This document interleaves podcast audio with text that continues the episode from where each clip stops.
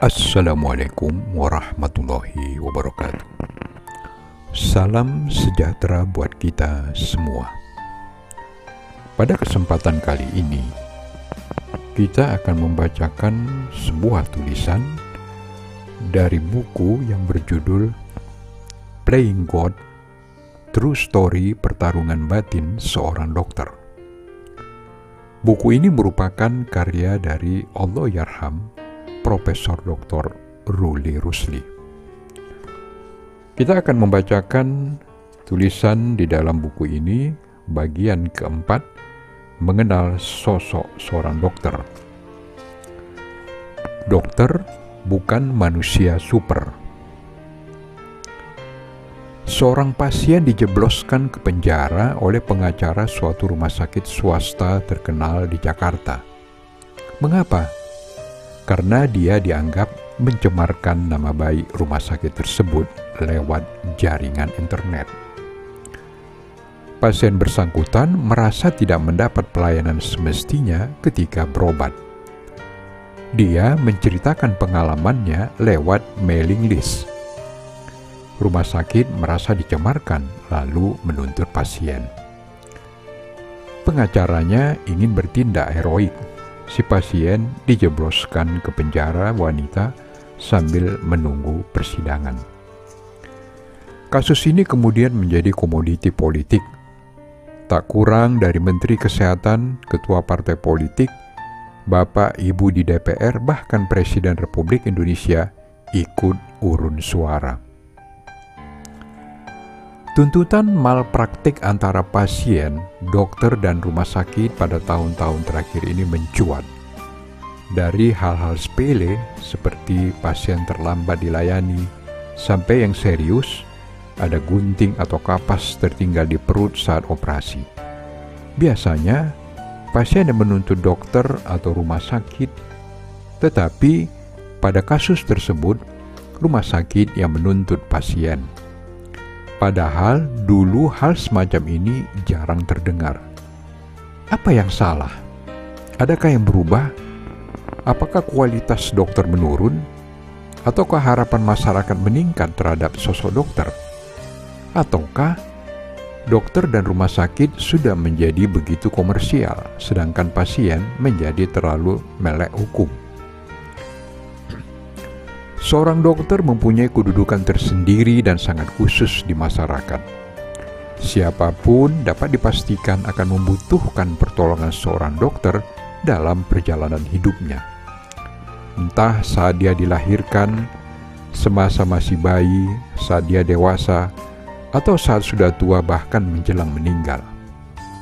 Setiap orang, baik dia hidup di masyarakat timur atau barat, masyarakat modern, kurang modern, bahkan pada zaman prasejarah sekalipun, semuanya membutuhkan keberadaan sosok dokter atau tabib.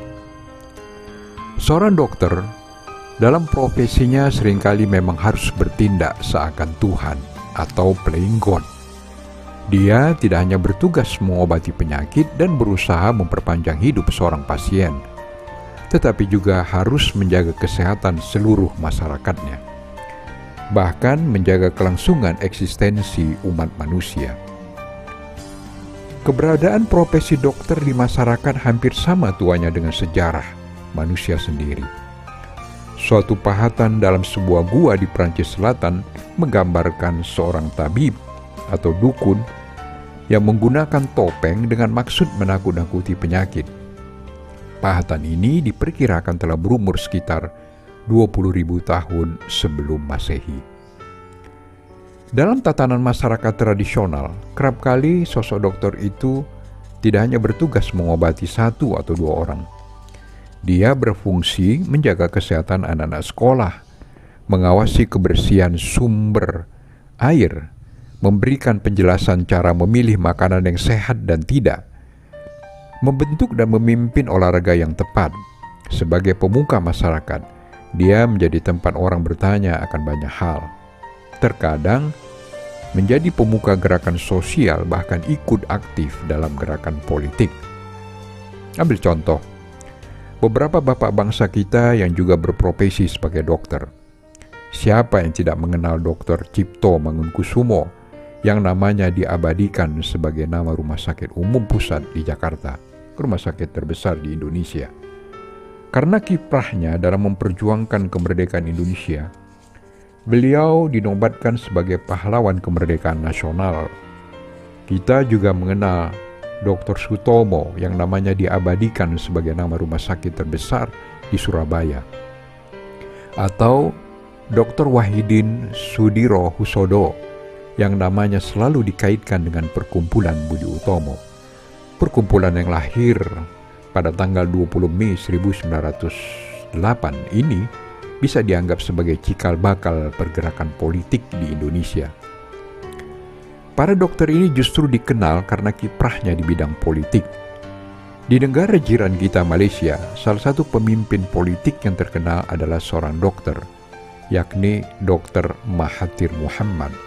Beliau kemudian menjadi Perdana Menteri keempat Malaysia, dan pada masa kepemimpinannya, Malaysia mencapai angka kemakmuran yang tercepat di Asia Tenggara. Beberapa dokter kita juga sangat kental jiwa sosialnya. Contohnya Dr. Un Bing In 1903 sampai 1982 di Solo, Jawa Tengah.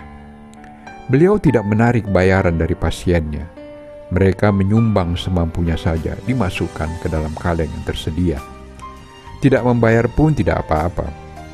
Beliau tidak membeda-bedakan pasien. Semua agama maupun ras diterima. Yang kaya dan miskin diperlakukan sama karena kemurah hatinya ini, beliau dianugerahi Satya Lencana Bakti Sosial oleh pemerintah Republik Indonesia dan diberi gelar Kanjeng Raden Mas Tumenggung Haryo oleh Kasunanan Mangkunagara di Solo.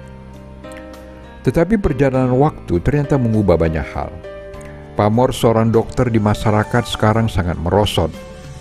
Dulu, seorang dokter yang baik akan dicari-cari oleh pasiennya ke mana pun pindah tempat praktiknya, dia tetap akan dikunjungi oleh pasien yang setia.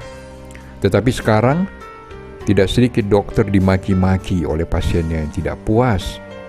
Dulu seorang dokter sering kali dipuji, tetapi sekarang mereka sering dicaci bahkan diseret ke pengadilan.